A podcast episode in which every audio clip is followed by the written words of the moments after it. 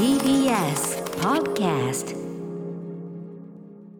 時刻は6時30分になりました。12月21日火曜日。TBS ラジオキーステーションにお送りしているアフターシックスジャンクションパーソナリティの私ライムスター歌丸です。そして火曜パートナーの宇垣美里です。ここからはカルチャー界の気になる人物動きを紹介するカルチャートーク。よ今夜のゲストは音楽ライターの渡辺志保さんです。どうもいらっしゃいませよろしくお願いいたします。渡辺志保と申します。志保さんはい。これスタジオ直接お越しって結構ぶりじゃない？結構ぶりだと思います。ねもういつぶりだろうっていうう感じで駆け込んで今日はスタジオに伺いました。あおりがとうございます。ありがと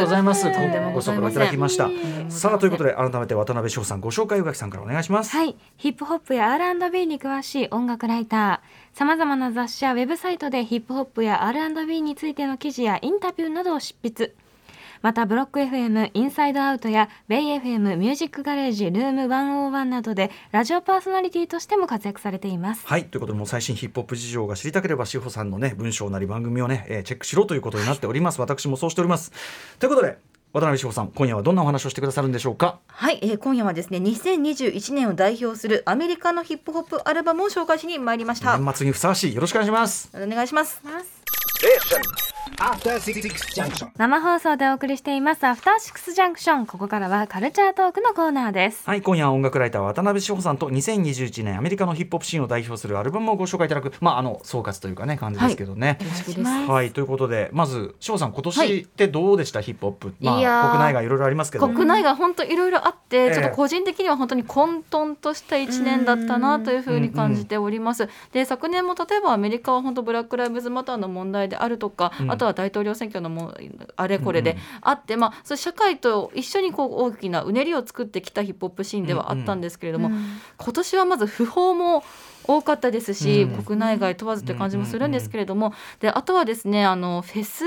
ですあね。まあどっちもどっちもある意味ライブだもんね。どっちも。そうだよね。そうですね。でアメリカでもこうこの間は、えーアストロワールドというですね、うん。あのフェスがあってそこでこうお客さんがこう圧死、えーしてしまって10名が命を落とすという本当にこう凄惨な、えー事件があったんですよね。で日本でもこう夏に波物語という、うんうん。えーヒップホップフェスがこうわーっとね、うん。えーテレビなどをこうみもう密フェスって別名がついちゃってましたからね。はいはい、うん。うん、でちょっと、えー先週末もですね LA の方でフェスの会場で、えーアーティストがまだ若いアーティストが刺されて亡くなったっていう事件もありまして、なんか本当に混沌としてました。で、まあ、あとはジェンダーにまつわる問題なんかもたくさんこう、まあ、勃発というか顕在化、えーしていてですね。なんか私自身もあのこれまでかっこいいと思っていたヒップホップのあれこれが、あれちょっと待ってよってちょっと立ち止まってもう一回ちょっと体系的にいろんなことをこう自分の中でも整理をしねば、えーせねばならない時なのかなということをですね、感じましてちょっといろんなことをこう、うんなんていうんですかね。こ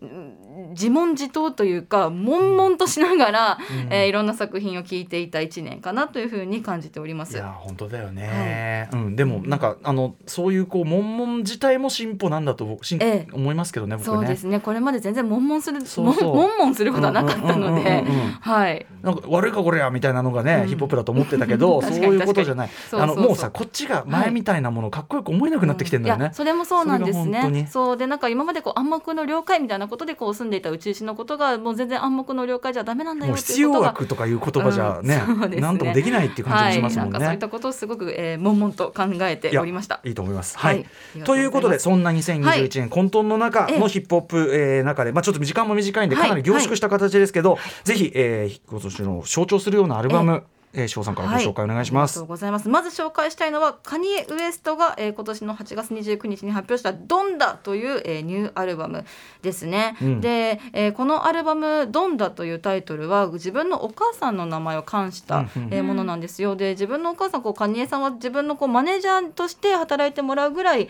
あのお母さんとは密接な関係であったんですけれども、あのなんとお母さんがこう死亡吸引の手術中にベッドの上で亡くなってしまうっていうことがあり、えーかつ自分はその時こう海外でライブをしていたんですね。で、まあ、それも、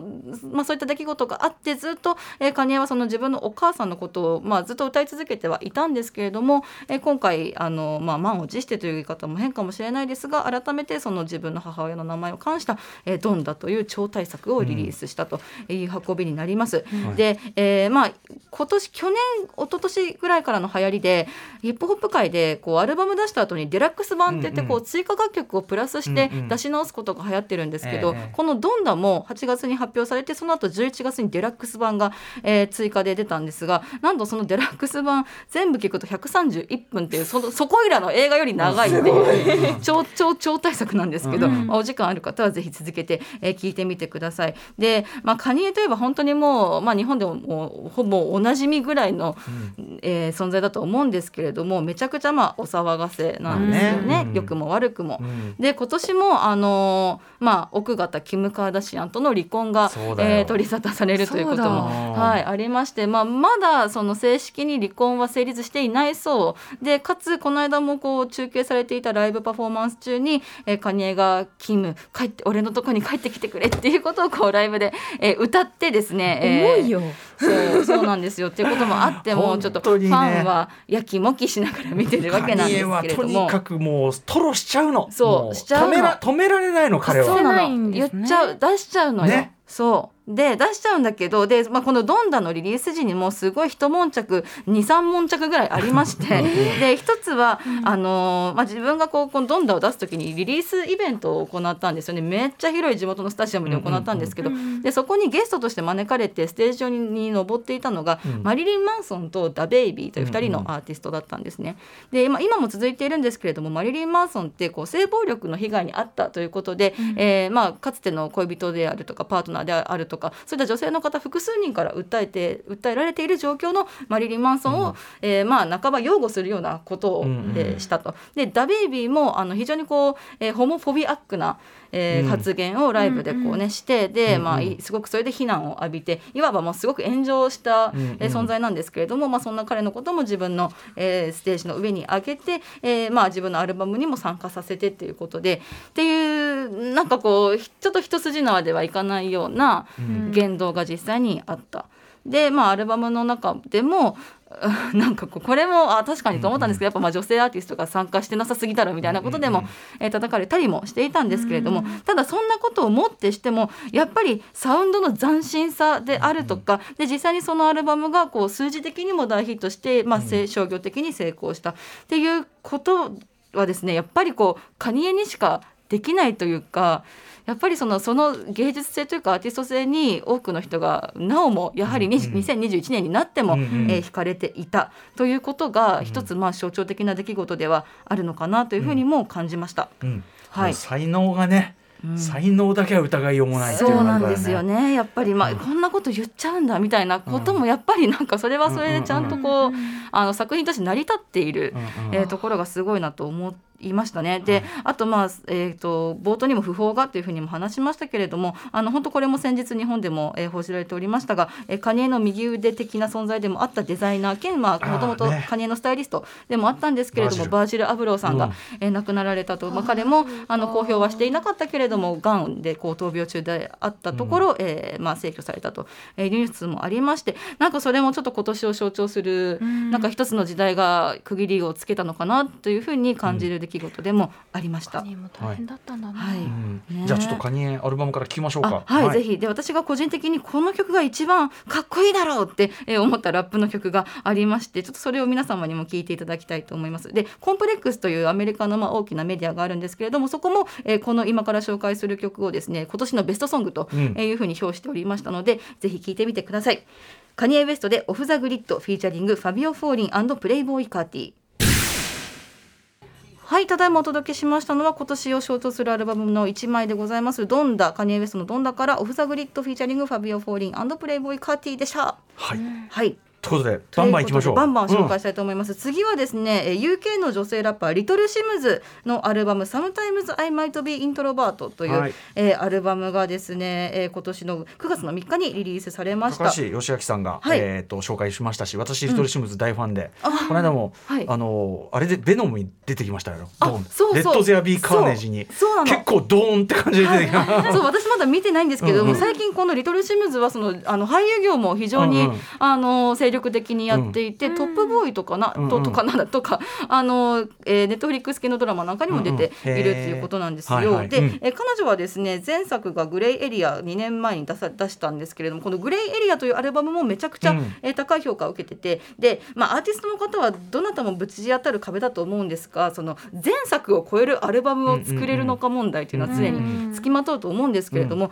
リトルシムズは本当そこを超え続けている本当に稀有なアーティストなんですね。であの彼彼女もっと稀有なんですけれどもデビュー当時から自分のレーベルをえー設立してデビューしてずっとインディペンデントで自分のレーベルから自分の、えーアルバムを出し続けている、まあ、そういった意味でも稀有なアーティストなんですが、この「Sometimes I Might Be Introvert」というアルバムはあのインディペンデント NME ザ・テレグラフなどなど母国イギリスのメディアはこぞって5つ星評価を下しておりまして、で年間ベストにもいくつにも選ばれているというぐらい本当各表面各方面からえー高く評価されてます。であのアルバム全体通して聴いていただくと非常にあの際立つんですけれども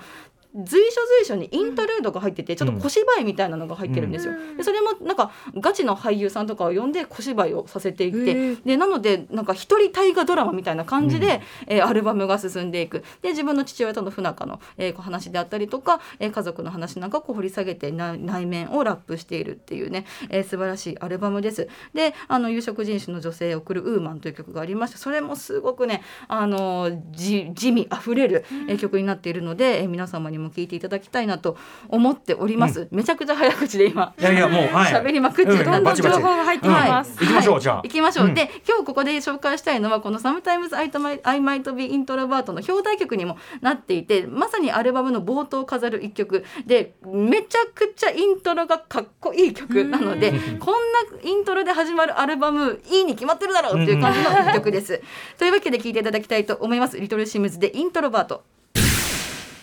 はい、ただいまお届けしたのはリトルシムズの今年のアルバム「Sometimes I Might Be Introvert」から表題曲「Introvert」をお届けしましたこ。んなに大仰なイントロがあるだろうかというそうね。なんですよ。もういやが応でも高まるじゃないのっていうね。そうえー大冒険の旅へみたいなね。いざ大作映画だよこれは。はい、うんという感じなのでぜひ皆さんまあ心を躍らせてこの「Sometimes I Might Be Introvert」聞いていただきたいなと思います。素晴らしいアルバムでしたはいはい、でえっ、とですね3枚目のアルバムもめちゃくちゃまあ時間の制限がある中で何を、えー紹介するかすっごく悩んだんですけれども、えー最後はですねタイラー・ザ・クリエイターが今年、えーリリースしました、えー6枚目のアルバム「Call Me If You Get Lost」をお届け、を紹介したいと思います。はい。で前作「イゴール」に続き2作連続で全米アルバムチャート初登場1位を獲得というもう本当もう安定のタイラー印っていう感じが、えーするんですけれどもで今回彼がですねこう、まあ、毎回こうアルバムごとにこうはっきりしたこう色というか作風が異なる、えーアルバム出してきてますけれども、えー今回表現したかったのは2000